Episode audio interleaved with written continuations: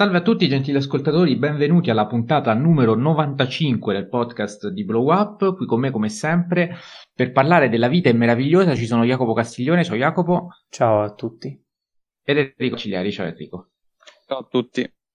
Ve l'avevamo promesso l'anno scorso, per Natale quest'anno ci sarebbe stata uh, la puntata dedicata a questo classico natalizio d'eccellenza diretto da Frank Capra nel 1946. È un film che eh, soprattutto in America, ehm, ha segnato un po' eh, il, il, Natale ed è entrato in, non proprio immediatamente, ma nel tempo, ecco, nell'immaginario collettivo, ehm, dando anche là a tutte quelle che sono ehm, le ambientazioni e i sentimenti anche tipici del, del, Natale, che per carità preesistevano alla vita meravigliosa, ma che anche grazie a questo film eh, sono poi diventati proprio parte della, della società contemporanea dal momento che eh, Capra è uno dei pochissimi registi che è riuscito anche a plasmare la società che raccontava eh, nei suoi film. Parleremo di questo anche attraverso eh, questo film.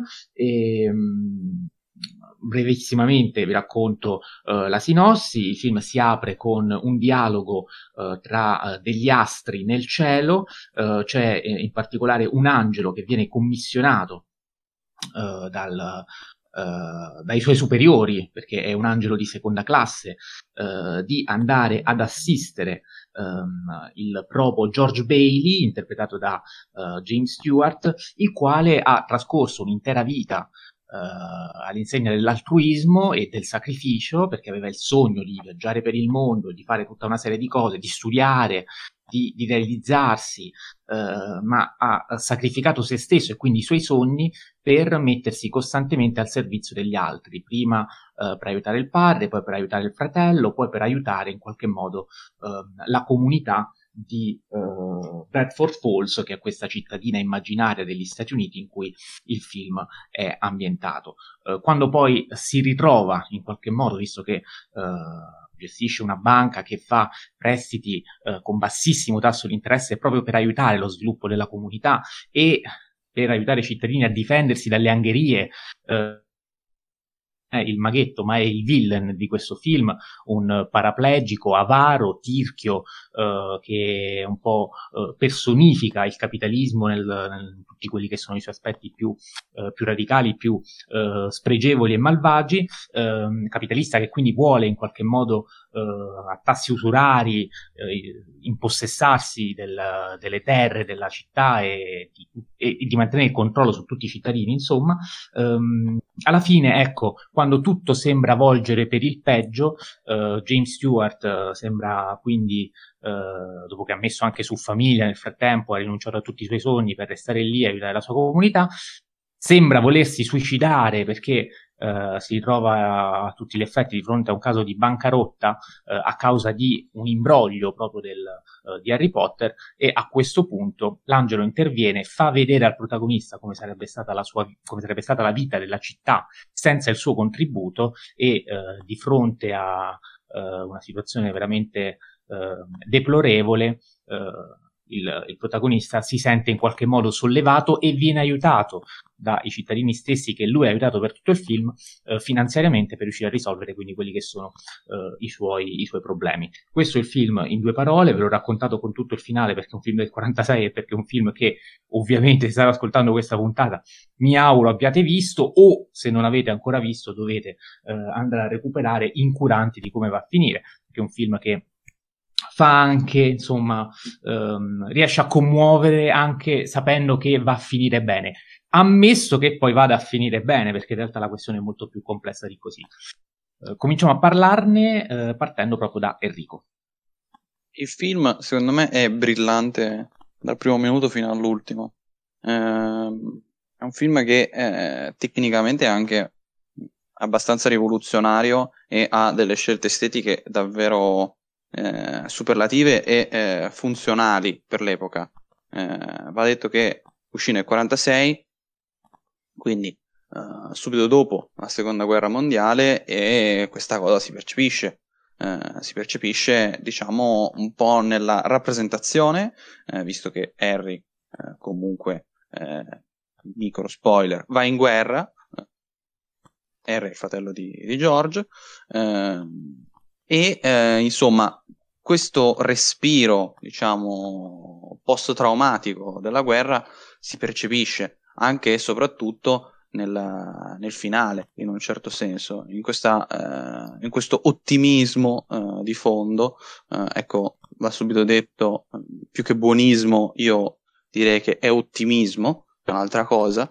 Eh, cioè, nonostante tutto, infatti qui Mattia faceva riferimento proprio a questo probabilmente, cioè eh, il finale non è al 100% positivo, eh, nonostante magari apparentemente lo sembri, ehm, ed è un film che secondo me ha soluzioni formali eh, davvero mh, mm, in alcuni casi addirittura rivoluzionarie, in altri invece semplicemente eh, adeguati al contesto. Eh, ad esempio in alcuni casi la fotografia si tinge di un noir praticamente, eh, dando dei bianchi eh, e dei neri eh, più che espressionisti eh, nella palette cromatica. Eh, e poi ehm, c'è la neve, la neve realizzata con diciamo una, un composto chimico molto più realistico e eh, meno ingombrante per, per, per, gli attori che invece prima difficilmente riuscivano a, a recitare. Eh, infine, eh, va detto, secondo me ci sono delle soluzioni narrative eh, che, nonostante in alcuni casi siano palesemente ispirate a Dickens, eh, in particolare al canto di Natale, eh, in altri invece ci sono delle soluzioni eh, cinematografiche che per l'epoca erano davvero brillanti. Una tra tutte, mi viene da dire, è quella dell'angelo che nelle stelle brilla eh, chi sta parlando eh, viene illuminato, soluzione che oggi pare quasi scontata e ridicola, ma forse per l'epoca non lo era. Eh, poi vabbè, a un certo punto, diciamo nel raccontare eh, a mo' di flashback, viene fermata, c'è un, c'è un fermo immagine di, di, James Stewart quando lo vediamo per la prima volta, visto che eh, le scene precedenti eh, abbiamo visto un attore bambino, eh, interpretare George. Eh, quando vediamo per la prima volta James Stewart c'è un fermo immagine in cui c'è poi il commento eh, di, de, dell'angelo. Eh, infine, eh, va detto, eh, e qui entriamo forse in delle criticità molto più soggettive che eh, effettivamente oggettive, cioè secondo me è un film che si percepisce, ecco, rispetto ad altri film magari coevi, il fatto che è un film proprio del eh, del 46 ed è incastrato in quell'epoca lì, eh, quasi impossibile da uscirne. Cioè, secondo me, una eh, rappresentazione femminile che eh, è frutto dell'epoca, naturalmente. Oggi probabilmente un film del genere non uscirebbe mai. Sicuramente non uscirebbe mai. E, e quindi diciamo che rispetto ad altri film eh... Già soltanto, scusa Enrico, già soltanto che il villain è paraplegico, ecco, già sì. non può uscire per questo. Ma poi mh, mm, mi viene da dire eh, la scena, secondo me, più rappresentativa in merito alla questione femminile, che oggi non verrebbe mai girata una scena del genere, è quando mh, mm, vediamo Violet da adulta per la prima volta, eh, che tutti eh, impazziscono, tutti si girano, le guardano palesemente il culo. Eh, poi c'è la macchina che rischia di eh, investire un passante che ovviamente si è girato a guardarla, insomma è una scena in cui il male gaze è abbastanza presente. Eh, ciò nonostante, eh, nonostante sia inquadrato diciamo in quell'epoca, il film è comunque da un punto di vista strettamente eh, tecnico, drammaturgico, è un film davvero di una lucidità e una tecnica eh, davvero fuori dal tempo.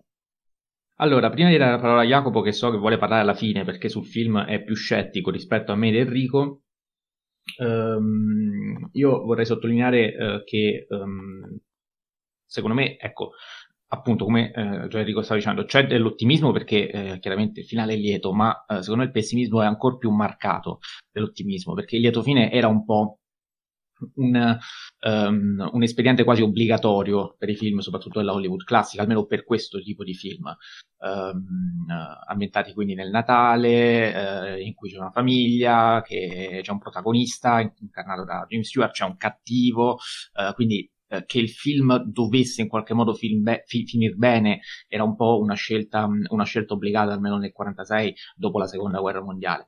Ehm, visto anche il fatto che comunque Capra è sempre stato un cantore dell'American Way of Life.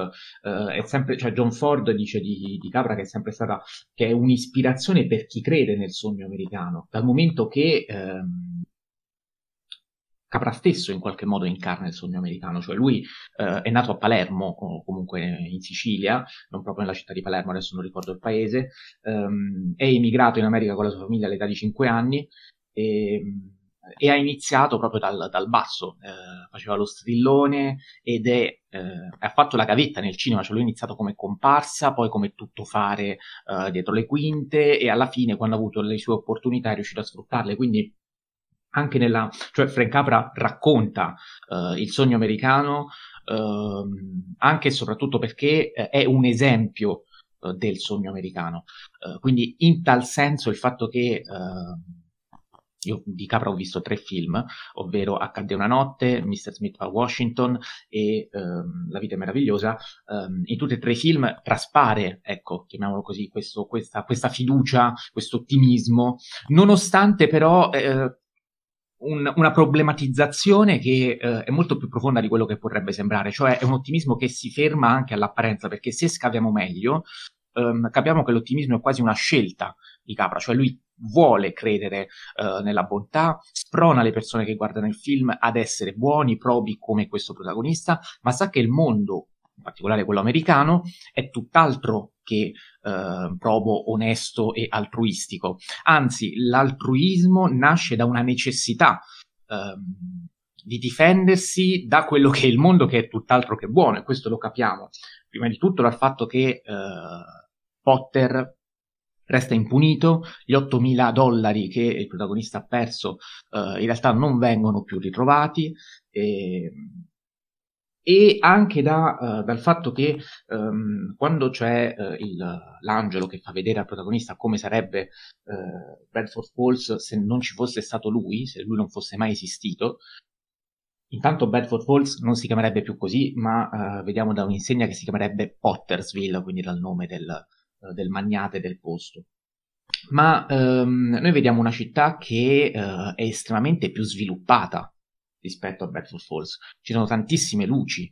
Um, è una città molto più moderna rispetto a Bedford Falls che in nella realtà, e quindi non in quel sogno, eh, è, una, è, quasi una città rurale eh, e quindi il fatto che lo sviluppo anche urbano eh, attraverso le luci, attraverso poi la circolazione di, ehm, di bar, insegne al neon, eh, di, di, di, locali notturni, di prostituzione, anche quindi di depravazione, eh, eccetera, eccetera, che tutto questo passi attraverso, e quindi lo sviluppo urbano eh, passi attraverso la gestione del denaro in mano a una persona spregevole e non a una persona proba e onesta, in realtà è una critica anche molto, eh, molto ben fatta, secondo me molto ben rivolta, ehm, a quella che è la società americana che basa anche il suo sviluppo urbano metropolitano ehm, e, e, che soprattutto nel 1946 si stava quindi sempre più sviluppando, lo stava facendo evidentemente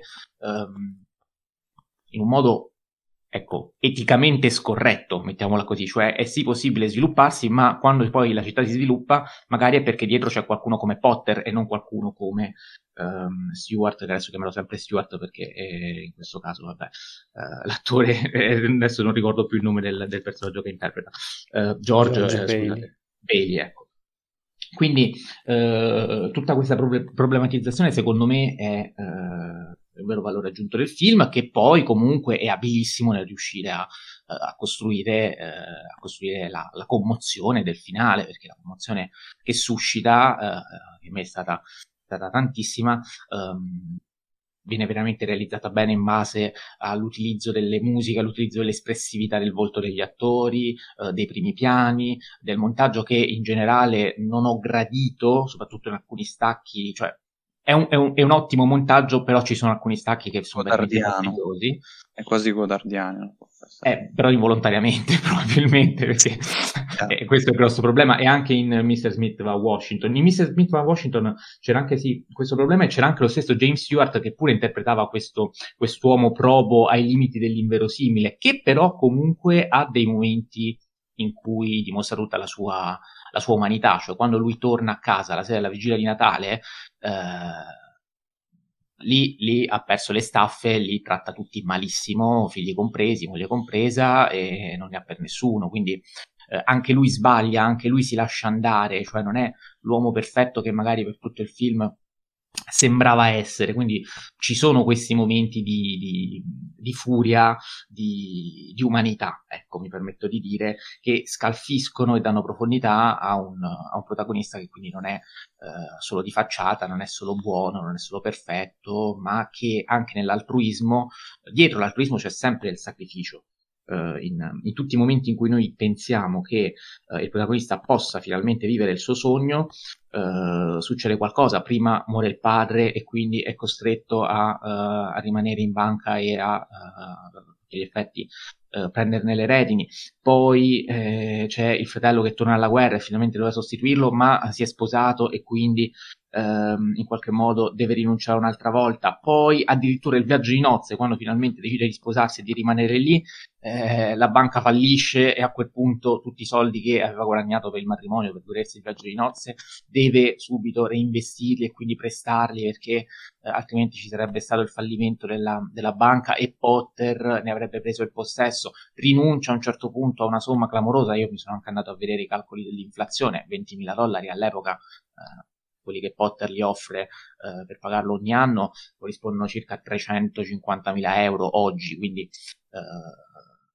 cioè 350.000 dollari, vabbè adesso l'euro e il dollaro sono uguali, quindi, quindi questo per dire anche eh, la, la, per, fare, per traslare le cifre, per capire anche la, l'importanza delle, di quello che si stava parlando, perché adesso 8.000 dollari non sono gli 8.000 dollari del 1929, era quando anzi no, 46 quando poi vengono persi, 29 quando gli venivano offerti. Comunque, ehm, lascio subito la parola a Jacopo per dirci la sua sul film e per anche cominciare magari a sollevare gli aspetti Però, problematici. Mattia, ti sei dimenticato una cosa, cioè prima in merito allo sviluppo urbano stai parlando di sì, depravazione, prostituzione, ma ti sei anche dimenticato che viene istituita una scuola importantissima eh, chiamata Hogwarts, quindi Questa non l'ho capito. Perché Harry Potter, credo. Comunque. Vabbè. Esatto, Pottersville, quindi Hogwarts. No, vabbè, dai, dico, io, io ti prendo troppo... No, non posso spiegare le battute perché poi non fanno più ridere. No, ma io speravo non fosse questa la battuta. Adesso gli ascoltatori eh, diranno che è tutta colpa di Mattia. Eh, la battuta faceva schifo, però Mattia l'ha peggiorata. Se vuoi la rifacciamo, dai, tanto Jacopo taglia. No, no, no. No, no, no assolutamente. Questo, lascio tutto. Comunque, e, um, innanzitutto questa puntata uscirà il 26, cioè oggi che ci ascoltate, se ci, as- se ci state ascoltando lunedì, quindi buone feste. E non so se Mattia l'ha detto all'inizio. Perché... No, grazie Jacopo. Io, io non, non, lo auguro buon Natale ai nostri ascoltatori perché, perché, deve ancora arrivare quando stiamo registrando, quindi giustamente... No, no, io non auguro il Natale, auguro le feste, infatti. Che diverso. Eccolo là, eccolo là subito. Entriamo nel clima natalizio di Capra, vai, vai. Esattamente. E oggi farò un po' la parte del Grinch, credo. Comunque no, io non, non metto in dubbio la, il valore storico e soprattutto cinematografico eh, de, del film che invece ho apprezzato molto la fotografia ma anche in, in sceneggiatura il modo in cui per esempio Capra riesce a, a combinare molto molto bene ehm, elementi drammatici e comici si ride anche tanto nel film almeno così mi ricordo, visto che purtroppo non l'ho visto, non l'ho rivisto eh, recentemente e forse è un errore visto che, che non, non, sono totalmente positivo come invece lo sono Mattia ed Enrico. E, ehm, magari dico due cose positive e poi, poi passiamo alle, alle problematiche. E, ehm, anche per quello che dicevi tu Mattia è interessante come, come Frank Capra riesca a parlare di eh, dell'ineluttabilità di alcuni fallimenti della vita eh, che fanno, cioè, fanno, parte appunto de, del, del, corso delle, delle, nostre vite, però eh, lo, lo, scopo insomma è quello di esserne consapevoli e sapere che vale, vale la pena eh, viverla a prescindere. Eh, poi ovviamente è un film che mh, ha influenzato penso almeno un centinaio, se non di più, eh, film successivi, natalizi in particolare, eh, per tutto il discorso anche per cui eh, Mattia già accennava, eh, questo è un film eh, americano in tutto e per tutto, nel senso classico del termine, eh, natalizio, quindi perfetto anche per, per, le, per le, famiglie. E, ehm, infine James Stewart ovviamente funziona sempre alla grande, io ovviamente preferisco quello Hitchcockiano o Magnano, visto che ne abbiamo anche parlato, eh, però insomma funziona. Arrivo, scusate, arrivo alle problematiche, nel senso che a me mi pare che eh, ci siano due problemi di fondo, uno in particolare. Il primo è quello del, della realtà alternativa. E, e, qui Enrico fa, mm, lo so, lo sapevo, sapevo che avresti detto questo. Cioè che ehm, noi vediamo appunto George Bailey che eh, grazie al potere dell'angelo entra in questa realtà alternativa in cui lui non è mai esistito. E ovviamente che cosa possiamo vedere? Possiamo vedere tutto il male del mondo. E a me è sembrato molto uno, uno strawman argument, nel senso che eh, affermando che senza di lui la cittadina, nonostante appunto abbia uno sviluppo ehm, architettonico ehm, eh, appunto de- del progresso tecnologico migliore, da- dall'altra però, cioè il fratello ovviamente è morto annegato da bambino, ehm, lo zio mi pare è stato internato in, in un ospedale eh, psichiatrico eh, C'è anche la, la, vita salvata quando lui era piccolo, perché oltre a il fratello eh, fa presente anche al farmacista che aveva perso il figlio in guerra, e anche qui c'è un richiamo con le famiglie che hanno perso sì, sì, eh, sì, figli in guerra, e che quindi era distrutto dal dolore, aveva sbagliato, cioè aveva dato un veleno invece che un farmaco a una cliente, e il bambino poi lui, cioè il protagonista da piccolo, se n'era accorto e quindi l'ha fatto presente. E lo fa presente e lo salva, esattamente. E... Invece, quindi, in questo scenario il farmacista eh, è un ergastolano, uno che è uscito di carcere, però si è fatto vent'anni di prigione perché ha certo. ucciso la creatura. Insomma, sì, sì, sì. E ovviamente la moglie, che non è più moglie, eh, se non sbaglio, rimane sola, e, e i figli non esistono. Quindi, insomma, Rimane solo, ecco, torniamo al discorso di Rico, classica zitellona con gli occhiali, sì, sì, in mano, bibliotecaria, quindi... Chiaro, chiaro, chiaro. Esatto. A me in quello si sente un po' la rappresentazione. Sì. No, a me sembra che appunto proprio nel um, ribaltare tutto e parlare di una realtà alternativa diventa una rappresentazione così estrema nei difetti e nelle problematiche che a me, a, a me per esempio risulta totalmente retorica, cioè è normale ehm, che quando un protagonista eh, guarda una realtà alternativa in cui senza la sua presenza eh, va tutto male per le persone a cui tiene, poi magari la città va avanti, no? Ehm, è come quando in molte trasposizioni di Christmas Carol, quindi Canto di Natale, abbiamo, di cui, abbiamo, di cui eh, avete citato, insomma, visto che eh, questa, questo film è ampiamente ispirato a, a, Dickens, il personaggio di Scrooge spesso vede il suo futuro, un futuro nero, senza amici, un, soprattutto un funerale, il suo funerale a cui non va mai nessuno, cioè qualunque persona in quel caso cambierebbe atteggiamento assistendo a, a queste visioni. Eh, similmente George vede, eh, vede, una realtà così orrenda dal suo punto di vista, cioè delle persone a cui lui teneva, e da rendersi conto ovviamente di essere un po' l'eroe del, della storia, e, e quindi è proprio questa mh, contrapposizione tra l'ottimismo, um, l'umanità eh, e dall'altra invece un capitalismo sfrenato, cattivissimo, che riduce tutte le persone a luigare nella, nella povertà o nella disgrazia, eh, per me questa contrapposizione, proprio per questi due estremi così grandi, diventa troppo troppo semplicistica. Eh, ovviamente la vita meravigliosa esce in un momento, cioè al centro di eh, due grandi eventi per, per l'America, cioè, cioè, ovviamente la Grande Depressione e poi la guerra ehm, che mm, insomma il protagonista vive praticamente in prima persona tra il fratello e il fatto di non poterci andare addirittura a causa del, del, della sordità. E, e, quindi tutta la città di eh, Bedford Falls eh, diventa un po' questo, appunto questa contrapposizione stessa tra a questo capitalismo tro- tro- tro- troppo eccessivo e questo, boh, non so come vogliamo chiamarlo, forse socialismo capriano, eh, molto utopico, e, ehm, e, questa dicotomia, secondo me, appunto, rimane troppo semplicistica, a me crea un fastidio mh, mm, eccessivo, e quindi mh, mm, ovviamente parlo per, parlo per me. Inoltre, non posso apprezzare così tanto eh, la, la, morale un po' cristiana per cui il Signore manda un angelo in terra per, per aiutare George, è un po' un ennesimo modo per manifestare quanto eh, il, il, cristianesimo sia una guida, un aiuto positivo per tutti e quindi che è necessario che ci sia una mano spirituale che ci renda in grado di diventare consapevoli di ciò che abbiamo intorno e delle persone siamo, con cui stiamo insieme e che non, non è quasi come se non ne fossimo capaci da soli. Eh, però queste probabilmente sono mie idiosincrasie. Ehm, vabbè, niente, ovviamente nel film... Su questo vuoi... Scusami?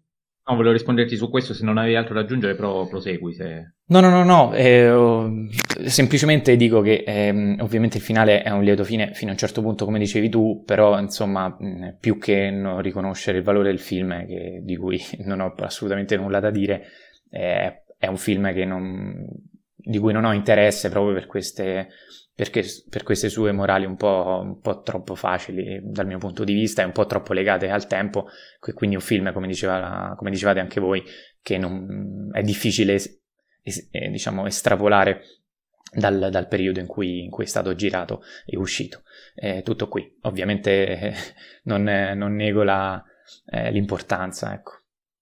No, no, no, ma allora, ehm, sulla, sulla questione eh, fideistica, chiamiamola così, eh, cioè secondo me non è presentata in modo semplicistico per due motivi. Il primo è che l'angelo non è che quando arriva eh, dà al protagonista 8.000 dollari, cioè, in quel caso sarebbe stato semplicistico. Um, in qualche modo aiuta il protagonista, come giustamente detto anche tu, a, um, a, rendersi conto di quanto importante sia la sua vita, anche all'interno della comunità, dal momento che lo stesso protagonista vuole uccidersi perché preferirebbe non essere mai nato. E, um, il fatto che Capra scelga di far scendere un angelo che peraltro non scende per altruismo, attenzione, l'angelo scende per carrierismo, perché è un angelo di seconda classe che vuole rendersi leali, cioè il capitalismo esiste anche nei cieli in questo film. E quindi eh, ecco, già, già questo mi sembra un elemento molto problematico. Il fatto che il capitalismo sia così radicato nella società statunitense che anche quando Dio ti aiuta, e quindi quando l'aiuto viene dall'alto e non è un aiuto appunto che ti fa il miracolo e compaiono i soldi, ma è un aiuto ragionato, è un aiuto a a cui puoi anche arrivare da solo volendo, cioè c'è chi ci arriva con l'angelo, c'è chi ci arriva con lo psicoterapeuta, c'è chi ci arriva con uh, una, un'introspezione parlando con se stesso, che c'è, c'è chi sì, ci arriva, ci arriva con, con l'angelo.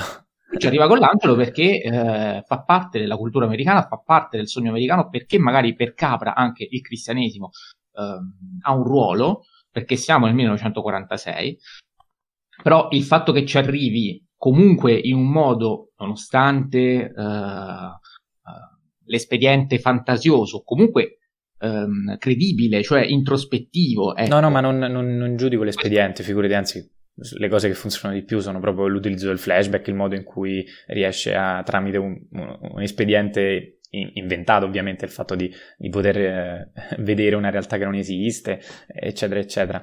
Eh, però eh, il punto, il punto primo... Nel senso, cioè, una persona si può sedere a un tavolino con un'altra e gli può dire guarda tu in realtà sei importante per questo, questo e quest'altro. È chiaro che al cinema tu lo vedi tramite no no chiaramente. lo vivi in prima persona però, però il fatto è che è, mm, questo è collegato al primo punto cioè il modo in cui eh, ne, cioè nel momento in cui il protagonista pensa oddio non vorrei essere mai nato. E poi arriva l'angelo e gli fa vedere una realtà così negativa per le sue persone, è, è normale che, cioè, è, secondo me è troppo, troppo facile, non lo so, eh, probabilmente è una cosa mia. Sicuramente, sicuramente, e, e, mi dispiace per questo, sinceramente, perché è un film veramente che Uh, vabbè, poi è chiaro che sta alla sensibilità di ognuno eh, e non c'è un modo giusto o sbagliato di prendere il film, per carità di Dio. Però, ecco, uh, secondo me invece proprio l'esperienza che porta alla commozione è ben quello proprio perché dà senso anche a tutte le scene che abbiamo visto. Cioè, noi perché abbiamo visto il bambino uh, in, che, che, lavorava dal farmacista, perché abbiamo visto il, la scena in cui cioè la catena umana che salva il fratello, peraltro Adriano nella, nella sua recensione La vita è meravigliosa che vi invito a recuperare, presente come quella catena umana attraverso cui si riesce a salvare il fratellino dal ghiaccio sarà più o meno la stessa catena umana che porterà poi alla salvezza lo stesso protagonista, visto che poi tutta la società eh, in qualche modo, quasi come appunto una catena umana, si presenta a casa sua eh, a portare soldi uh, in termini di solidarietà, ma anche la presenza dei soldi, ecco, i soldi che uh, permangono e, e, attorno a cui ruota un pochino tutto il film. Sono un elemento assolutamente materialista attraverso cui però è possibile raggiungere anche, uh, se ben utilizzati, ehm, in qualche modo la, la, la, la, felicità, ecco, il benessere inteso come, ehm, come benessere etico-morale, oltre che eh, materiale. Comunque Enrico, a te la parola se vuoi eh, aggiungere qualcosa anche rispetto alle osservazioni di Jacopo.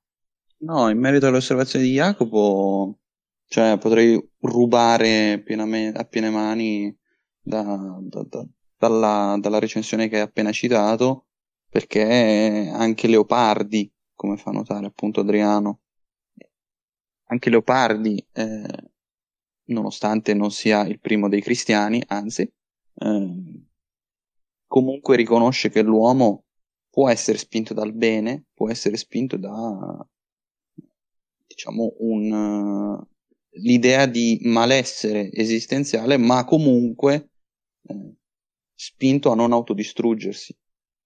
Quindi, secondo me, eh, comunque, ecco, non sono convinto della frase che dice Jacopo, cioè se uno vede la realtà alternativa in cui se non sei nato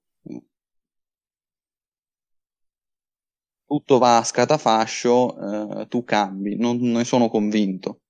Eh, secondo me ci possono essere tranquillamente delle persone che comunque continuano a non, a non cambiare. Va bene, e, ehm, ci sono arrivati anche, io ho fatto una storia veramente all'ultimo minuto, purtroppo quest'anno, questa, questa, stagione di Blow Up con le storie eh, non, non, riesce ancora a far pace, speriamo, ecco, nei nuovi propositi dell'anno nuovo ci mettiamo anche questo, ci sono comunque arrivati due eh, osservazioni, la prima è di... Um, Fatal Quiete, che dice che eh, è molto affascinato dal lato metaforico autobiografico eh, di, di, questo film, eh, facendo specifico riferimento alla situazione di Capra post-guerra. Eh, probabilmente per il fatto che eh, Frank Capra stesso eh, comunque ha preso parte alla seconda guerra mondiale e, ehm, e che comunque, come ho detto prima, ehm, in qualche modo Capra è un po' un esempio di uomo che si è fatto da solo, uh, uomo uh, che ha ricevuto tanto dal sogno americano e che è diventato qualcuno partendo dal nulla. Um, cosa che secondo me è, ecco, è, un valore aggiunto del film quando um, a farlo è chi effettivamente um, è partito dal nulla ed è arrivato ad essere una star internazionale. Uh, peraltro leggevo che negli anni 30 uh, il, il, fascismo si era in qualche modo appropriato di Frank Capra dicendo che era il regista italiano migliore del mondo dal momento che era nato in Sicilia, pur essendo in realtà uh, americano a tutti gli effetti, visto che uh, lo stesso Capra dichiarerà di non avere assoluti, assolutamente ricordi del periodo, del periodo, siciliano, si ricorda soltanto, cioè la sua memoria parte da quando vede l'oceano, quindi è come se eh, dall'oceano in poi eh, avesse dei ricordi, quindi mh, mm, può essere definito a tutti gli effetti americano, però anche le umili origini, il fatto che abbia dovuto faticare per riuscire a, uh, a realizzare quello che poi evidentemente è il suo sogno americano, ecco, rende tutto ancora più credibile nonostante uh, alcune cose che possono essere uh, in qualche modo diffi- inverosimili, ecco, mettiamole così, quando vediamo questi, questi protagonisti integerrimi come quelli incarnati da James Stewart. Um, e eh, prima di chiedere se avete osservazioni da fare a tal proposito, um, vi leggo anche la domanda di Indovina il Frame che ci chiede come mai, secondo noi, questo film in Italia è quasi misconosciuto. Eh, ed effettivamente questa è una domanda interessante. Cioè, sicuramente è un film legato alla cultura americana in tutto e per tutto, però Uh, magari se Italia 1 avesse proiettato uh, la vigilia di Natale questo film e non una poltrona per due, forse sarebbe, uh, sarebbe noto anche qui. Qui secondo me poi è più una questione di distribuzione, soprattutto televisiva, che di, anche di, di, fruizione. Questo è un film disponibile su Prime Video, però in tv passa poche volte, cioè non è uno di quei film che passa spesso, anche nel periodo natalizio, oppure sbaglio, non lo so, Enrico. Ma non sono esperto di palinsesti televisivi, va detto questo, come presupposto. E detto ciò, non mi sembra sia così misconosciuto, cioè, allora, quando ne parlavamo un po' fuori onda io e Jacopo, è chiaro che se, eh, diciamo, tra noi, noi coetanei, è ovvio che eh, non è conosciuto però non mi sembra che in Italia in generale, visto che l'Italia è anche un paese di vecchi soprattutto, eh, quindi mi viene da dire eh, che il film è abbastanza conosciuto, mm, anche perché comunque si è fatto insomma, un certo nome. Questo film è abbastanza, magari non visto, però noto, ecco. No, eh, sicuramente non quanto lo è negli Stati Uniti, ecco, questo, questo sì, questo sì. Poi va detto, una poltrona per due è comunque eh, beh, mh, mm, è diciamo una cosa che è sorta dagli anni 90 e il film è comunque uscito mi sembra nell'80 i primi anni 80 non vorrei sbagliarmi eh, il film di Landis comunque 83. si è fatto un nome dopo eh, grazie si è fatto un nome dopo non, non subito eh, è diventata poi tra l'altro se non sbaglio casualmente una, una tappa fissa di Italia 1 la vigilia di Natale, ecco. Anche perché molto spesso in questo periodo, eh, se proprio bisogna criticare, sono i cinepanettoni, quelli che invece sono veramente tanti, perché eh, una poltrona per due mh, viene fatto sempre alla vigilia, ma eh, poi durante il resto dell'anno non è che viene tanto presentato. Invece i cinepanettoni sono innanzitutto più di uno e soprattutto a Natale, se non sbaglio, vengono proiettati con con molta più enfasi, ecco, rispetto a un solo e singolo film proiettato durante il cenone. Però guarda, um, io qualche giorno fa stavo guardando per curiosità il palinsesto e la vigilia di Natale e Uh, non è malaccio, cioè a parte io sono Babbo Natale, a cui Enrico per esempio sta facendo riferimento, che daranno su Rai 1, ci sarà uh, su Rete 4 Vacanze Romane, uh, su Italia 1 La poltrona per due, poi sulla 7 una giornata particolare di Ettore Scola, Um, poi ci sarà il Signore degli Anelli su, su, su, sul canale 20. Um, poi ci saranno uh, Mr. e Mrs. Smith su Rai 4. E, um, Quale? E adesso stavo, stavo, cercando di capirlo perché eh, penso quello di Zemeckis, però non si capisce. Vabbè, comunque c'è uno dei due Mr. Mr. e Mrs. Smith, immagino quello di Zemeckis e non quello di Hitchcock. E poi c'era qualche altro film che per adesso non vedo. Warner eh, TV, Cine 34. Gli uccelli di Rovo, che vabbè, quello è un altro dei. una di quelle, eh, chiamiamole, non lo so, serie, ma eh, più che serie telenovele, ecco forse. E vabbè, comunque, ecco, ci sono dei, dei titoli che eh, magari non sono natalizi, però eh, tu te li vedi e ecco, hai il, gra- il, grande cinema anche sui palinsesti televisivi, dal momento che eh, inevitabilmente la vigilia di Natale è una di quelle sere in cui eh, tante persone rispetto al solito stanno a casa eh, davanti, davanti, alla tv e magari, ecco, eh, lo segnaliamo, anche se questa puntata verrà ascoltata già il 26, però, quindi dopo la vigilia di Natale, però magari, eh, quindi troppo tardi per fare pubblicità, però ehm, qualcuno avrà la possibilità anche di vedere qualche bel film, non lo so, Jacopo. Ma io sono d'accordo più o meno con, con Enrico, eh, secondo me è un film conosciuto in Italia, non dagli under 30 chiaramente, quindi probabilmente sia nella nostra bolla cinefila sia in quella dei nostri ascoltatori che più o meno rientrano dai 20 ai 35 anni, questo film per i loro amici, per i loro eh, colleghi eh, non, è, non, è, per niente conosciuto, invece la, la fascia più alta eh, d'età eh, lo conoscono e come. Eh, ovviamente in America ha una valenza molto molto molto eh, maggiore. E, e, poi è un film del 46 e sappiamo ancora come, soprattutto in Italia, eh, c'è una, una sorta di... Eh, non lo so, non, non, è un odio, è proprio un, un disinteresse ingiustificato per i film in bianco e nero prima, eh, usciti prima del, no, non lo so, anni 60, anni 50. Va bene, sì, stavo guardando anche la programmazione del 26, ma è meglio che non ve la dico perché insomma non c'è niente di così particolarmente, ecco, non, non è all'altezza di quella della vigilia.